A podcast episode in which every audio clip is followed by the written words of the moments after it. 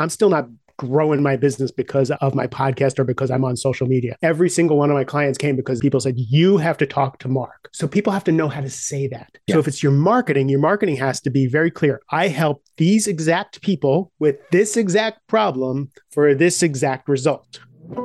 You are an amazing human being. You're a coach or expert who works hard to make a positive difference for your clients. I'm Joss Willard, and my mission is to help good coaches like you make great profits so you can live an amazing life helping the people you're meant to serve. This podcast is here to help with that. We'll be bringing you the information, resources, experts, and perspectives to allow your practice to make a difference, support the life you want, and reward you fairly and well for the impact that you bring. Welcome to Profit for Coaches. Hi there, welcome to another episode of Profit for Coaches. I am your host, Joss Willard. Super excited today. Today we get to talk to somebody that I love talking to that I don't get to talk to nearly enough. A guy I respect, a guy who I absolutely love how he shows up in the world. Today's guest is Mark J. Silverman. Mark is an executive coach, he's an author, he's a speaker, he's a podcast host. Every once in a while we get lucky and he gets to be a podcast guest. He works with CEOs around the world, turning their fast rising high achievers into effective leaders. He's written books, he hosts podcasts. He's actually, as you're going to hear in this episode, about to release his third book called The Rising Leaders Handbook. It's a great book. He's got some great training that he does, some great work that, that he does. And we're going to talk about that a little bit. But the big thing that I want you to take away from this episode is we talk about Mark's journey and how he has gone from how he started in coaching, his transition out of corporate, how he decided to be a life coach, finding, and as he puts it, clicking in finally after years and years into his zone of genius, his place where he knows exactly who he is serving and how and why. And I think there's some great stuff in here that can help you in your coaching journey to get to a place where you are enjoying your life, you're enjoying your practice, and you're helping the people that you're meant to serve faster than you ever thought it was possible. It's a great conversation. It's a great episode. Buckle up. Enjoy the ride. Real quick, our goal here at the podcast is for these episodes to provide techniques, tools, skills, strategies, and inspiration that can help any coaching practice be more profitable. But you want your practice to be more profitable. And while you can get all kinds of great things from this episode and any episode of Profit for Coaches, what will help you even more is advice, guidance, and action steps designed around your unique situation, your life, your practice, your goals, your challenges. How can we best help you with that? The quickest way to get you exactly what you need for your practice is for you to head over to profitforcoaches.com. When you're there, click on and grab your profitable practice scorecard. It's absolutely free, it just takes a few minutes. Fill out the scorecard. It will let us know exactly where your practice is and where you want it to go and what you're dealing with.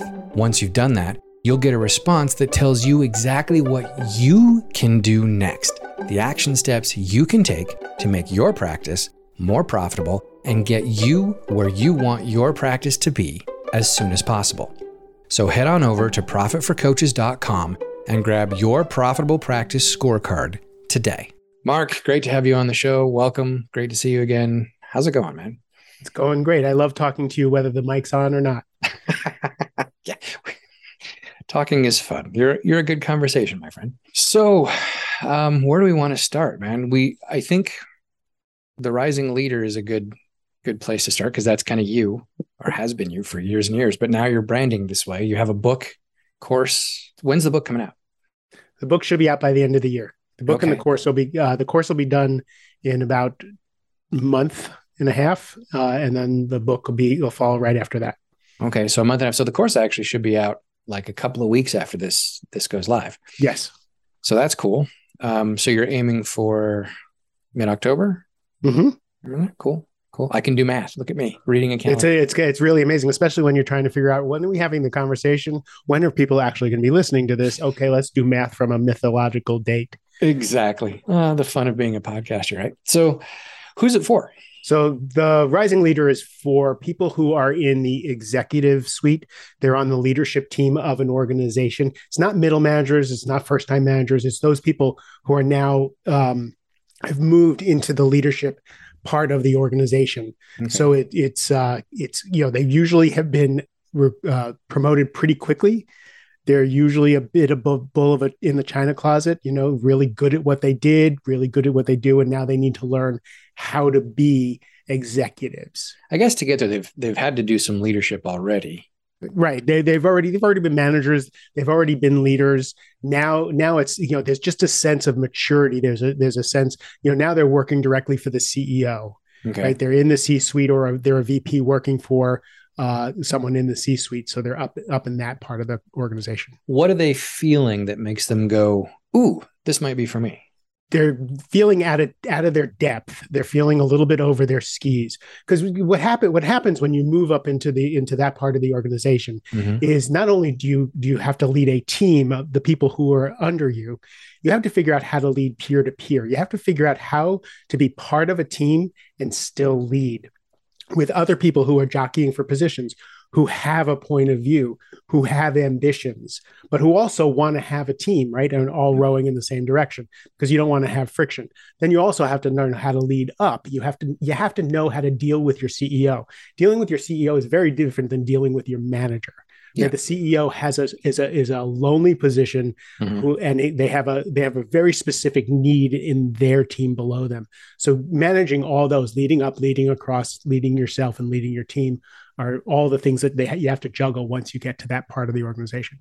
Yeah, cool. So in the old days, I don't know if it's still true or not. I've been out of corporate for a long time, but in the old days, a CEO was hired more for their connections and relationships than necessarily for um, a skill set. Although there is a skill set, they're building relationships and, and being able to to connect. But quite often, you'd bring in a new CEO because you were hoping that their network they were going to be able to leverage that for your company and a certain amount of leadership and and stuff there. So is that a is that still the case? And b how is that affecting someone who then is moving up into a, leadership role and now like you said has to lead up has to uh, integrate connect and and deal with that CEO. Let's let's talk about the personality of a CEO versus what they have to do. The personality of a CEO generally is a visionary, right? They're they're not a nuts and bolts person. There are engineers, you know, people who like that who have risen to that uh, you know that level of leadership but they've had to learn those leaderships those leadership skills along the way.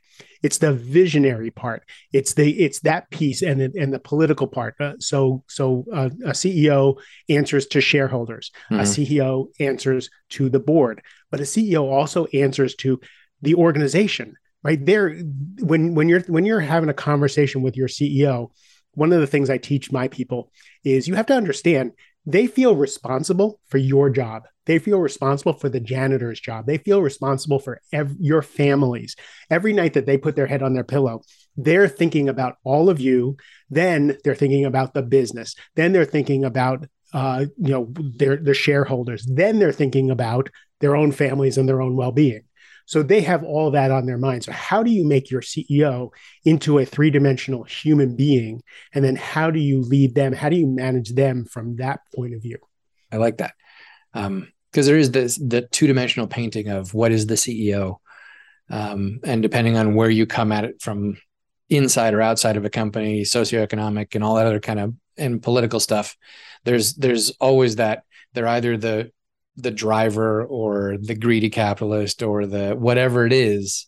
But yeah, being able, especially if you're inside the business and on the team, being able to go, okay, how is this a human being and how do I interact with them as such?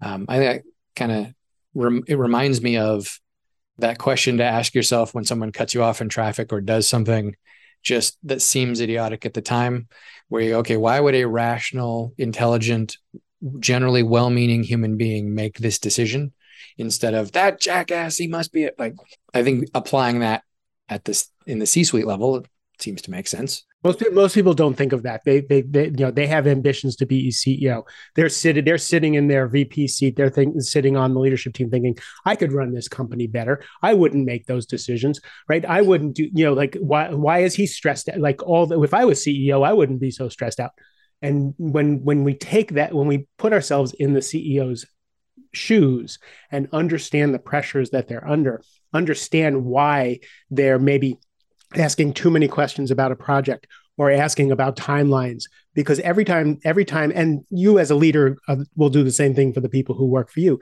But every time he turns his back he or she turns his back on a project on something uh, that they've given to someone on the team it's still their responsibility. So they have to be able to come back and deal with the anxiety of not being in control of all those things. Yeah. So understanding that makes you more understanding of why they may seem like they're micromanaging or not leaving you to your, you know, to yourself. That's fascinating and it's great stuff. And I'm highly recommending whether you are a person who deals with CEOs and corporate culture or not, get the book, take a look at the course. If you come across somebody who is in that position, is not necessarily an ideal client for you, you know, send him off to Mark. Mark's a great guy and he knows what he's doing.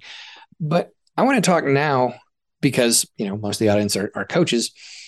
This is a change for you going to um, the rising leader. This is a relatively new branding for you. It's like you said, new course, new book, um, all of that. So, how'd you get here? Uh, it's an evolution. You and I have been talking for quite a while just about the coaching business and how to be a successful coach. Uh, and uh, you know, since I've known you, my my success has has quite been quite exponential. It's been really really cool. The piece that the piece that I didn't understand that people talk about is once you click in, you you know when you click into like you you iterate as you're going, you figure out what your zone of genius is, you figure out what you're trying to accomplish, and then all of a sudden when it clicks in, everything takes off. For me, uh, so I wrote this book, Only Tens, right? So I started out as a coach and I really started out as I, like, I really just want to help people. And then I realized I'm never going to make any money uh, as a life coach who just wants to help people. Right. Right. I have, I have responsibility. It's not that I'm greedy. It's just I have responsibilities. And if I'm going to be a coach, I have to make money in order to survive. Absolutely. So I did okay. Right. But I wasn't, I wasn't crushing it. Uh, so I write this book right? The uh, the only tens book and I, I write a book about having add and how do i run a business and it just takes off and it becomes really successful. And that helps that brings me into corporate america. I made mm-hmm. i made the decision that where i want to be is in glass buildings with people who work at real stressful jobs for a living. So so i'm doing that but meanwhile, I'm really interested in the mastering midlife thing, right? You know, because I'm a, you know I'm a midlifer and the pressures on people. And again, my heart goes to people who feel the pressure of business, of family, of emotion, you know, mental health, of all that stuff. Yeah. So that becomes a thing, right? And it and it and it becomes a thing all of itself. And like, do I follow myself down that way? All the while I'm doing that, my coaching business is all these rising leaders. Mm but I see these leadership coaches. I see people who, you know, Tony Robbins, and I see all these people who are doing this leadership stuff. And I don't want to throw my hat in the ring and compete with these people. Yep. That's just not who I want to be. I want to find that unique thing that's me. Right. So while I'm working on that, and then I change mastering over, midlife to mastering overwhelm, and my speaking career takes off. Mastering overwhelm just resonates. Yep. And uh, and all of a sudden, I'm turning down every week I turn down speaking gigs because it's such a good topic. So of course, it's a nine for me. So, uh, you know, nomenclature for only tens. Yep. A 10 is the thing to do. A nine is a really good idea that you really should do. So, mastering overwhelm was like a nine for me. And I'm running around doing this. And, and, and all the while, my coaching business is growing even more in these rising leaders, right? Mm-hmm. I coach a few CEOs, but yep. most of my business are these second in commands, these people who are in the C suite, who are on the senior leadership team. And I'm called by the CEOs to help give them manners. They're really, really talented. They're amazing. Can you just teach them how to be part of this team? Can you teach them how to be a better partner for me in the organization? And my and my my finances are exploding in this area and I'm still writing the book Mastering Overwhelm, and I'm, uh-huh. brand, you know, and you and I were talking about I'm branding this way. Yep. And then finally, you know, I was talking to someone and I and I said, you know, they asked, what do you do effortlessly? What do you do without even thinking about it? And I never even it never even occurred to me to look at how my business went from CEOs and a few rising leaders to 50-50 to now 80% of my clientele are these people. And when I look at the response that I get. I have a hundred percent retention over the last year and a half, two years. It's kind, it's really kind of crazy that nice. the results that I'm getting here. So when I looked at what I was doing effortlessly, that's when I was like, okay, we have to brand the whole thing. Mm-hmm. So who I don't want to write a book with the word leadership in it because again, I'm going in there and I'm I'm stating that I'm Simon Sinek. I'm like I'm yeah. these these people who are these leadership gurus. Mm-hmm. But it's what I do all day, every day. Yep.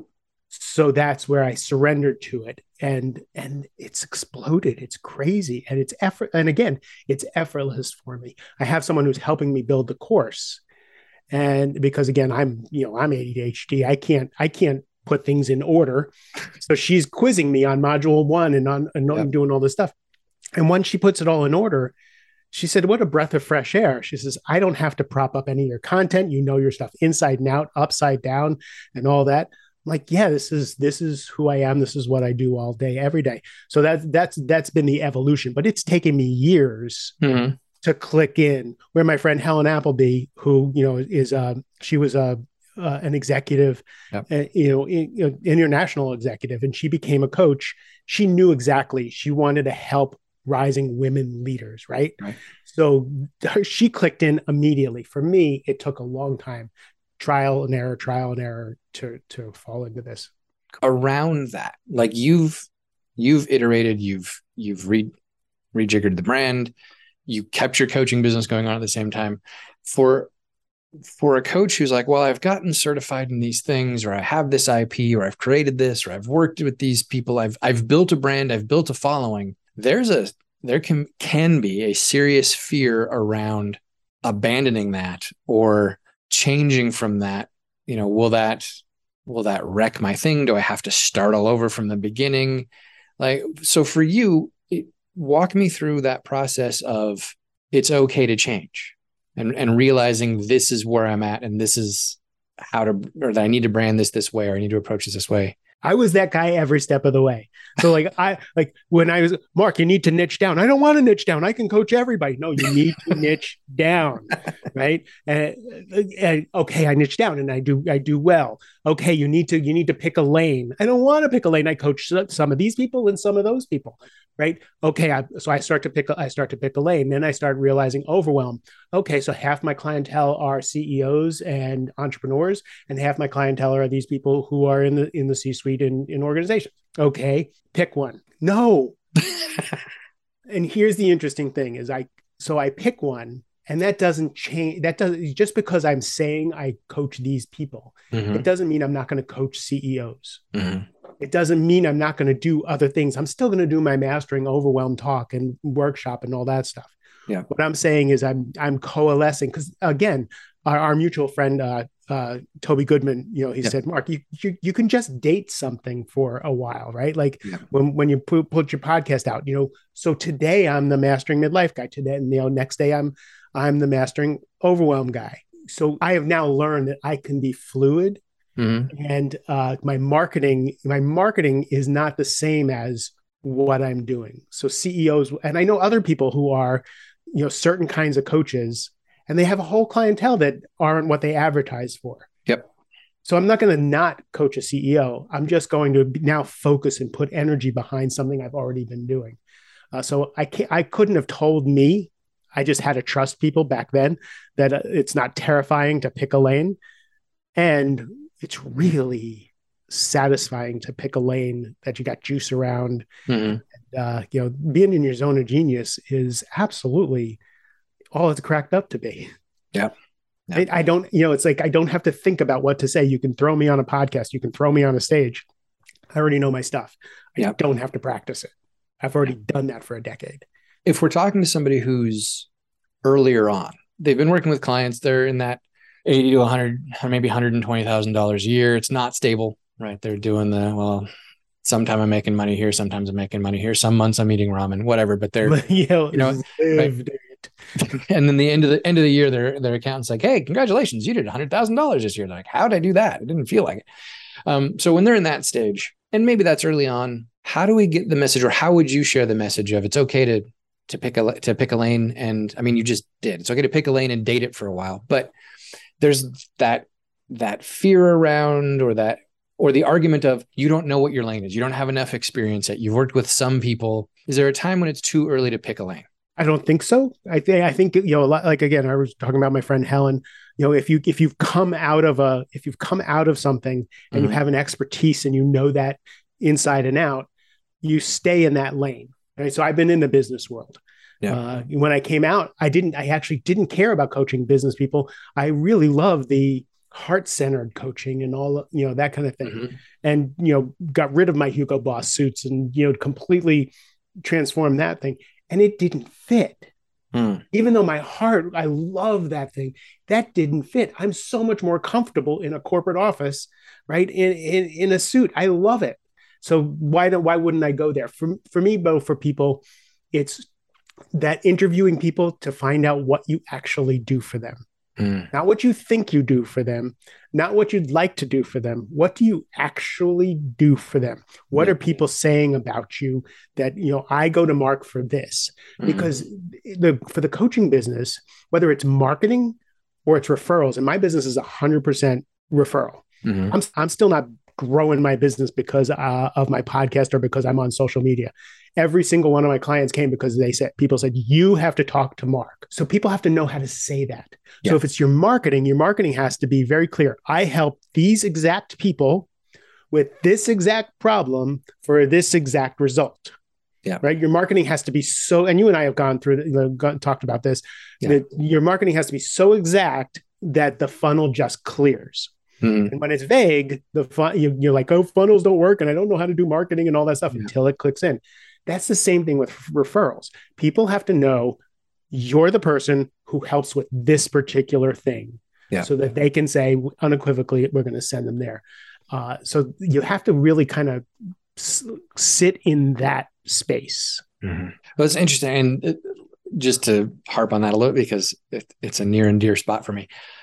The number of people who feel like I can run my coaching business 100% on referrals, and by the way, you you pretty much can if you if you do it right. But if you don't know how to very clearly say this is who I help, this is what I help them with, and this is the result they get. If you can't say that clearly, how on earth do you expect Exactly. other people to know how to refer people to you? I don't understand how people don't put those two together, but They do. It's just it's just because again, for me, it was hard to own this. yeah, I refuse. There were people years ago who were saying, "Mark, you should do this. You should start. You should do a workshop, and you should you should you should teach people how to be, you know, in the C-suite." Right? You should do, and I'm like, no, no, no, that's not me. That's not me, because, because it was really hard for me to own it. So Hmm. I'm going to go play with this, and I'm going to go do this. And then when I took a good hard look, and it's in, the you know the program that you and I are both in, I, I remember uh, this this this young man this young man was talking about his coaching business, Mhm. and he said, I coach dance studio owners how to add you know this amount of profit to their to their thing, and these people don't make money in the first place. And he says, and I and I do about eight million dollars a year. Yep. And I was like, what? Excuse me. I coach billionaires. What? his like, entire market is like a hundred thousand potential clients. Uh, who are all money. living at the poverty level. Yeah, yeah, and, and he's helping them out of the poverty level, right? yep. I, so I actually went back after watching his presentation and I sat on the floor of my office and I say, he knows who he is, what he does. Who am I and what do I do? And it was like a light bulb. 60 years old, light bulb. What do I do all day, every day? And now I got my now I know where my lane is. But I've already been doing it. I just couldn't see it because I couldn't own it. I couldn't um I just couldn't see myself as the guy, even though I was already the guy. Yep. And I think so.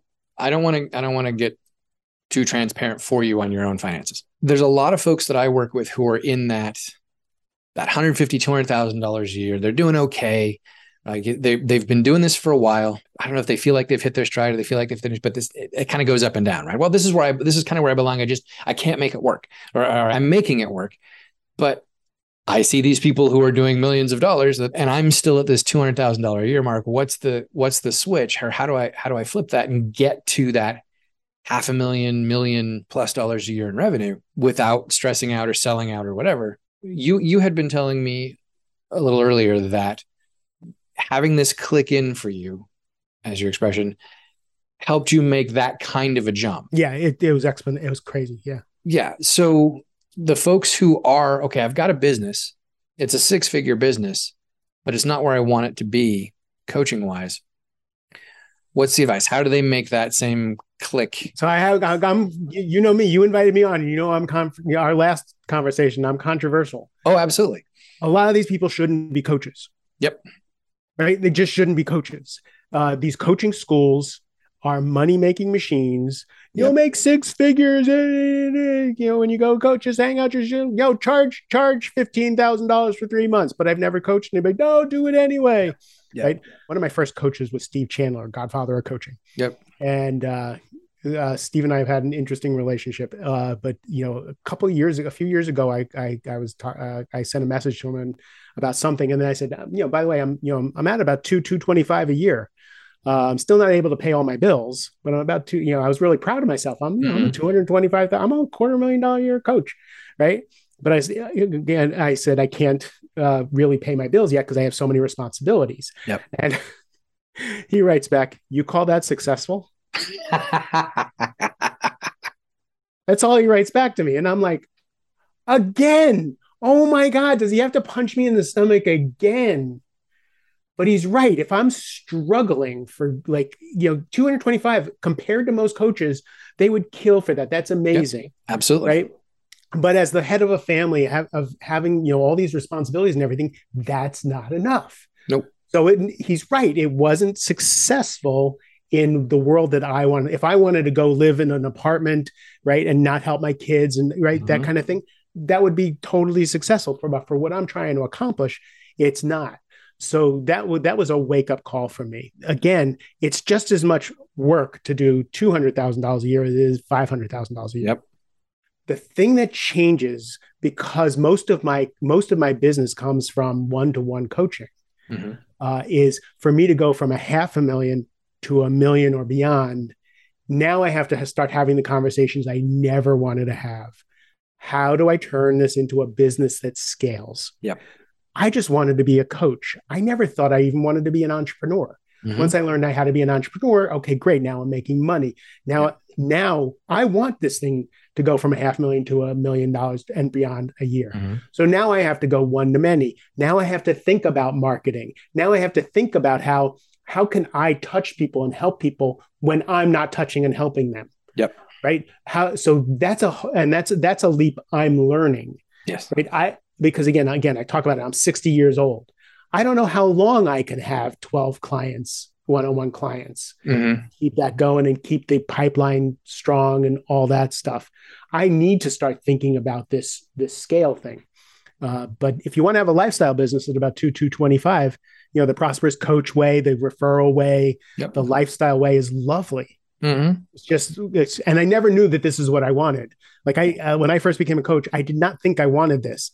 Now I'm on fire yep. about building something that helps more people than I can go help. I think we're in similar spots that way. The vast majority of my clients, especially over the last, you know, since launching the Profit for Coaches brand, was two and two years and a bit, whatever, have been those folks who want to get to that half a million dollars a year, being a coach, like having that lifestyle, being able to pay the bills, enjoy all that kind of fun stuff. And I'm still, I'm happy to help coaches get there because there's so many folks who are struggling and they're doing good work. When I say people shouldn't be coaches, I'm not saying they're not helping people. No. I'm not saying they're not doing wonderful work. I'm saying that that the coaching business itself oh yeah isn't what you thought it was and it isn't what it, they sell you it to be so you're going to be struggling to make ends meet while you're helping other people and i hate to see people suffering to help other people well, absolutely i mean hey, first episode, the coaching industry sucks. Like we both, that's how we connected, right? Is we we both are not fans, and it's and I've had to clarify that now. The coaching, it's the coaching the coaches industry that is really terrible. The it's coaching industry is just such a machine. Oh yeah, absolutely. Um, and it's it's really more of a we're going to teach you how to sell info products to teach people how to sell info products to teach people how to sell info products to teach people how to sell info products. That's the that's the the vast majority of the coach the coaches industry. We're using air quotes that you can't see. Um, is uh, that's what it is. It's this giant pyramid, right? And and even the good ones that are out there, and there are some great ones out there, and there's some organizations that you and I belong to and work with that are they're good ones. But even the good ones have those moments in those spaces where you're kind of like, is that really what I want to see though? Right. And it's but there's the the coaching industry like the actual coaches who are out there trying to coach people and make a difference and like you say a lot of them probably shouldn't be coaches not because they're bad people not because they can't make a difference because this isn't really where they belong because it's a business exactly you have to want to be an entrepreneur you have to want to you have to want to run a business and make money and do profit and loss Yep. right i have an accountability partner who teaches who's like where's your cash flow because Yep. i wouldn't think of that i just Yep. want to help people and the number of people who just resent the fact that they have to deal with money right the fact that i have especially in the life coaching world um, but also life coaching adjacent world just this idea and sometimes they won't they can't articulate it verbally but you can just see that it's there that it grinds them Mhm. that they aren't living a good life enjoying their life just by helping people we'll give Mr. Chandler this the Chandler this shout out that you know he's always said you know you you're a profession. Remember, you're a profession. Yep. Right. You get paid if, if you were a doctor. You wouldn't not you know like you you Yeah. get paid for what you do. Yeah, exactly. So guiding those people gently towards better solutions for them. The folks that that understand that they want to have a business, I think there's a choice to be made. Up to about that half a million, six hundred thousand dollar a year mark, you can be that one man band, that one where you're the coach. It's you, you're the business. It's a lifestyle. It's it's it's owning a job, however you want to call it. And I don't think there's a problem with owning a job. It's fine. And I think there's a lot of people that are happy and will be happy at that space. Mhm. And those are a fair number of my clients. But there is that spot where once you're there, you go, wow, actually, I'm ready to go that next step. I'm ready to go to, it's not even a next step, it's those exponential leaps, like you say. But at that point, you're no longer, it's me on a one to one basis making an individual difference in other coaches or other people's lives, right? In my, in my clients' lives and being okay with becoming a CEO, letting go of the day to day and guiding that team and, and all that other fun, fun stuff. Um, and I'm at that spot. Like I've looked at my, my dreams, the things I want. Um, I want to be living on a boat. I want to, I want to be bringing people out to my boat for coaching for those one-to-one VIP days and experiences and things like that. But I need a big I I need a bigger business to make that happen. So I'm making that You need a bigger business for a bigger boat. Yeah, exactly. Um, it's a big boat. So 75 foot or more. I think you can build to a point where, well, like what I try to do with my clients is get them to that point of, okay, you're at that half a million dollar a year mark as yourself. You can be happy here. You can stay here. The business is going to run. You're going to live and enjoy your life. Perfect. Stay.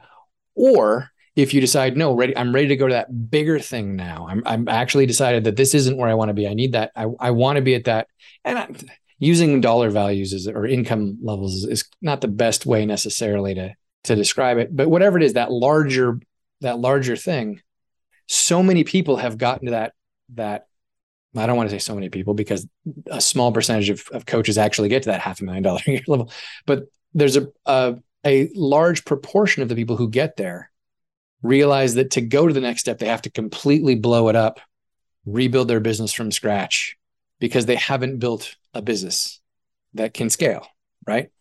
Um, I think it's possible, and I'm I'm hopeful that I'm getting my clients there. But what's what's your thought on can you build to that half a million level ish, whatever you call it, that whatever that cap is for you as a person working with individual clients, decide that you're ready to go to a, a larger level and not have to completely blow it up. Can I you- don't have to. I don't have to completely blow it up. I have to. I have to. But I do have to change my mindset. There's a couple things. I, more than a, more than a couple people have told me my empathy level that makes me a wonderful one to one coach Mhm. is a detriment to building a one to many. Uh, because again, one to many, you have to be more general. You cannot customize.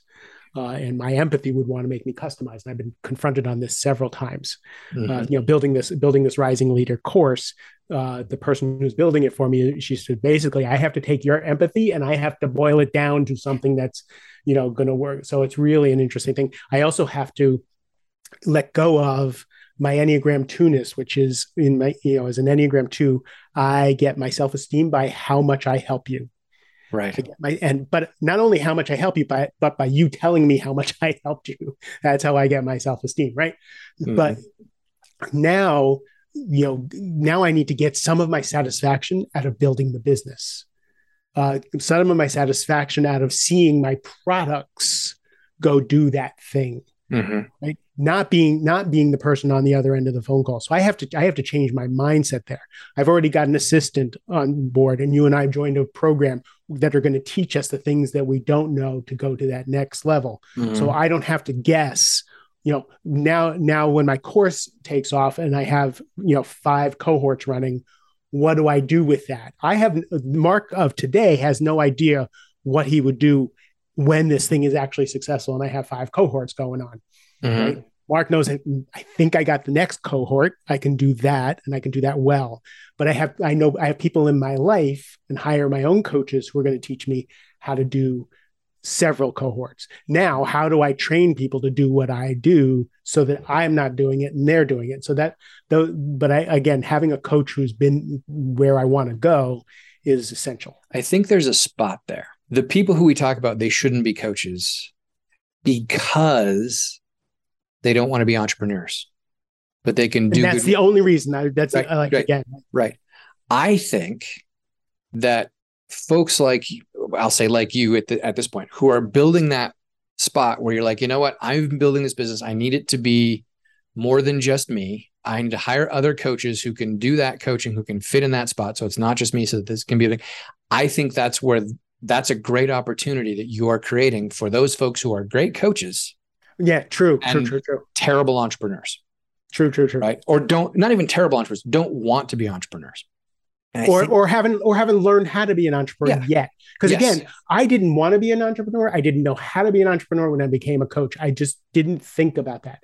Yep. Now I've cut my teeth. I'm ready. I have you know I have so many friends who are now training people and and giving them the opportunity they couldn't make it on their own mm-hmm. giving them the opportunity one to learn better coaching skills but also to learn how to build a business make a name for themselves and it's really fun to watch some yeah. really cool people I've known through the years who are struggling as coaches, joining some of my other friends who have bigger businesses and uh, and making it now. It's it's it's beautiful to watch. You brought up a good point in that it's not necessarily a case of you know what I need to give up my idea of being a coach, running my own business, whatever, and just go work for someone and just be an employee. It's not that. It's here's an opportunity to take a skill set that you have built in a space that you love working and by working with someone else or for someone else, however you want to look at it, for whatever period of time, further hone that skill set. Surround yourself with people who are at or above your level who can help you get to that next level, either through, well, actually, as a combination of um, uh, being the example for you, mentoring you, showing you what they're doing and and being able to watch them learn and the mistakes that they make so that i don't know maybe it's a year maybe it's 2 years maybe it's 5 years maybe it's 10 years you decide okay i've learned enough now that i i'm ready to to do my own thing again. And for other people it's a case of you know what? I'm happy here. This is my slot. I've got a good i'm making good income. I'm doing what i love doing and i don't have the headaches and hassles of of running of being an entrepreneur and running a business i can be empathetic. I can be that guy who takes Mark's IP that is very that is not very general, but has has to be by necessity a bit more general. And I can be the one who says, "Oh, in your case, let's let's adjust it this way or let's make this like there there uh, there are a ton of people out there who have IP like the profit first situation but Michalowicz the book is is super general. There's a ton of places in the book where he had to go with well let's the the biggest chunk of people this is the best way for them to do it. And he's got a whole army of amazing, uh, you know, certified profit first professionals who are out there going, well, actually, in your case, here's where to adjust, right? And I think that can be a great opportunity for people who want to be coaches, but aren't necessarily at the spot where they're ready to be, or even want to be, or even know how to be an entrepreneur. Great. So this is this is going to be my call to action. Anybody who's been in corporate America or leadership in the business world, uh, and you're transitioning into a coach, about six months to a year from now, I'm going to need your services. There you go. So reach out now, connect. Hey, I'm interested. Right, Great. build a build a relationship uh, because uh, I'm already selling this course, uh, and I'm I'm gonna I have ADD. I'm gonna get bored. and that's the biggest danger at that level. Like you get there are a ton of folks that I've seen who are, you know, they're at that multi-million dollar income level in a coaching business or whatever business. They've built it so they don't have to be there. And their biggest problem is they get bored. And they're like, I'm going to tinker right. with this part of my business. And it goes sideways. And they're like, oh crap, now I got to save it. It's like, no, go start a different business or, you know, learn to enjoy learn how to be bored and yeah, break in the money. Yeah. I'm gonna I'm gonna learn how to be bored on a boat. That'll be cool. So awesome, man. So in this journey, um, first of all, you keep saying 60. And I'm like, really? Because you I thought you were young, like you look younger than me. Um, you have less gray in your beard than I do. Um, my my beard is completely gray. I have no gray hair on my head, but I, I and I don't know why. But yeah, like I've I've normal anyway. I'm all patchy and stuff. I don't like it. But anyway, what do you do? Um, we will not turn this into the hair club for men special. Oh, now I've completely derailed. Where was I going with this thing? So yeah, the the lesson. Like, what's if if if if someone's a coach or thinks that they're a coach or wants to be a coach, um, they're on the path and they feel like, no, I am a person who wants to be a coach. I feel like I should be a coach somehow, some way down down this road. What's the takeaway? What's the lesson from this that you've learned in your very short. Actually, no. How many years is it? Do I? Do you want to answer the question? How many years that you've been doing? I've been a coach now for nine years. Okay, so in this in this path, Isn't that crazy? that fast, right? In nine years, what's the lesson? What's what's the big, or maybe it's a, a small handful of lessons. Listen to other people. When other people tell you that you should go do something, and you kind of want to do it, but you're scared, do it. That fear, lean into that mm. fear there's a there's quite a few quite a bit of what we talked about today that had I done it when I thought to do it uh, and didn't give in to fear, I'd be ahead of the game. I'd be you know ahead of where I am today. And I'm giving that advice to myself tomorrow and the next day when there's things because I'm over my skis now for a couple of things mm-hmm. I'm doing. You know, just lean in. Um, and then the other piece is that one of the things that really stopped me is I felt like I had to be original. Like everything I taught had to be yep. original. And what I notice is, you know, so many of my fellow coaches, their workshops and their their transformational experiences and all that are all content in Steve or all came from Werner Erhard. Yep. Right? Like like there's there's only a few places where this mm-hmm. came from. Very few of you are going to be unique coaches and there's enough there's a grocery store on every corner because everybody needs mm-hmm. groceries there's enough people who need to be taught leadership by good people. There's enough people who need to be taught intimacy and sex or whatever kind of coach you are right? So so don't worry about it. People you know i like the the, the joke that we have is you know victim owner is like in one of steve's early books. It's what every coach teaches. It's everybody talks about victim owner. There's a million different philosophies and all that stuff. But I can't tell you how many times I'll have a first time client from corporate America and I'll give them that distinction and they're like, oh my God, never thought yeah. of that. So what, you know, I'm, you know, my every, all of my, um, social media and all everything that comes to me is all coachy stuff. So I think everybody knows this stuff. Oh no, nobody knows this. Nobody knows. Well, it's the expert's stuff. curse, right? We we think this is all yeah, new. We we think the basics are too basic. Everybody knows this, and especially when we get in that world where everybody's talking about it, and it's just like, oh, I'm, there's nothing. You know, I'm stealing. I had this the other day because I like in my in one of our programs we have on ramp stuff that we do and, and and things like that, and then you know this program that we're both in. I'm going through their onboarding stuff, and I'm like, they're going to think I'm stealing their stuff.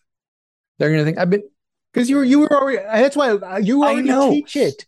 But, but you want you know for again, but being in a being in a cohort of people who are where you want to be is what you want. It's not the it's not the content. Absolutely. You know how to do all this stuff.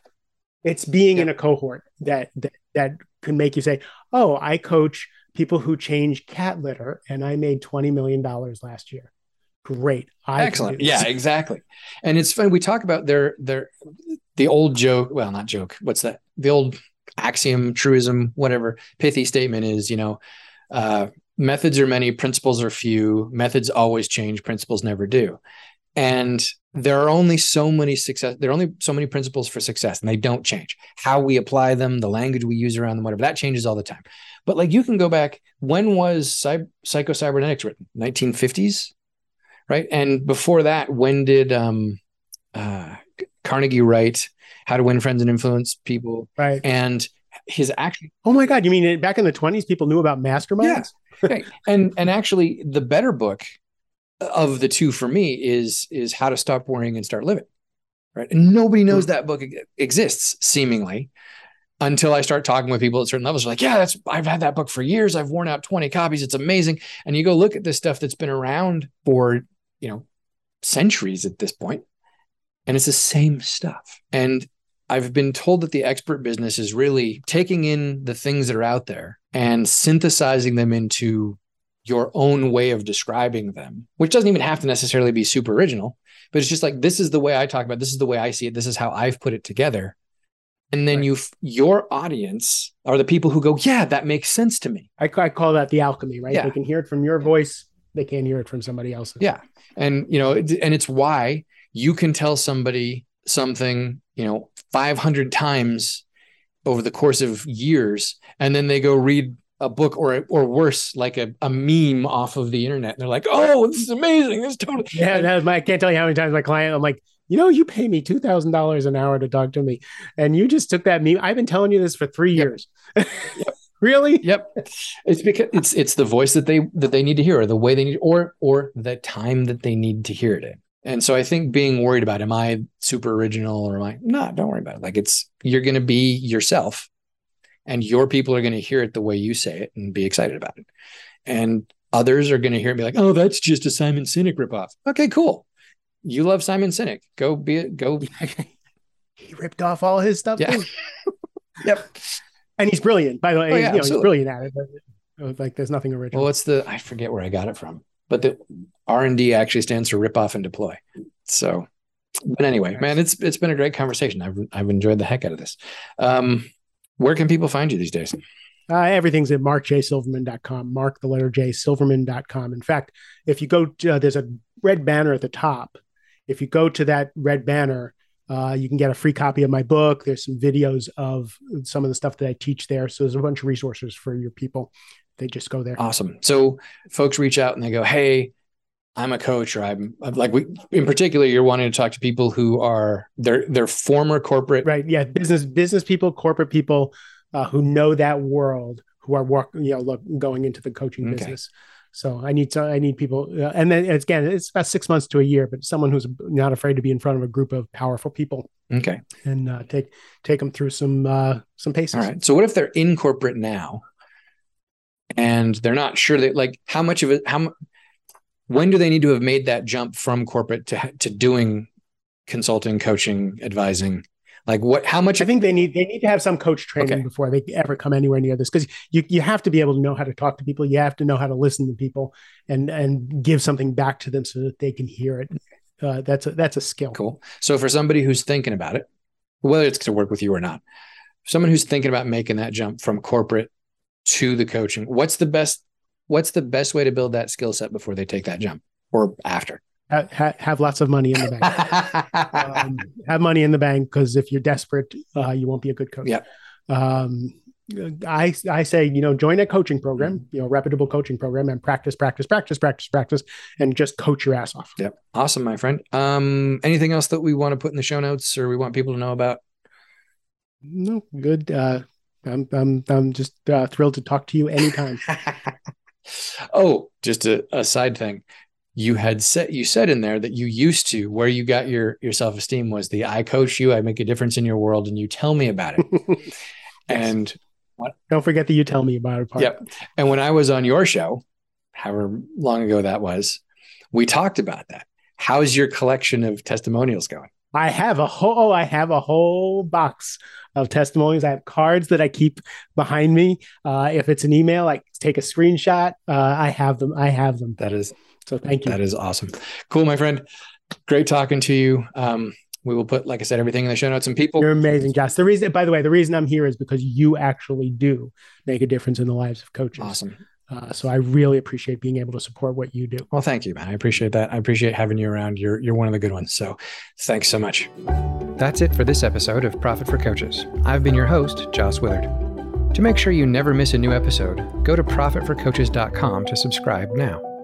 You'll also find all the show notes, resources, guides, links, freebies, and other goodies that we mention on the show. Plus, we've got some special bonuses there just for our subscribers. So, to make sure you profit fully from this and each new episode of Profit for Coaches, go to profitforcoaches.com now.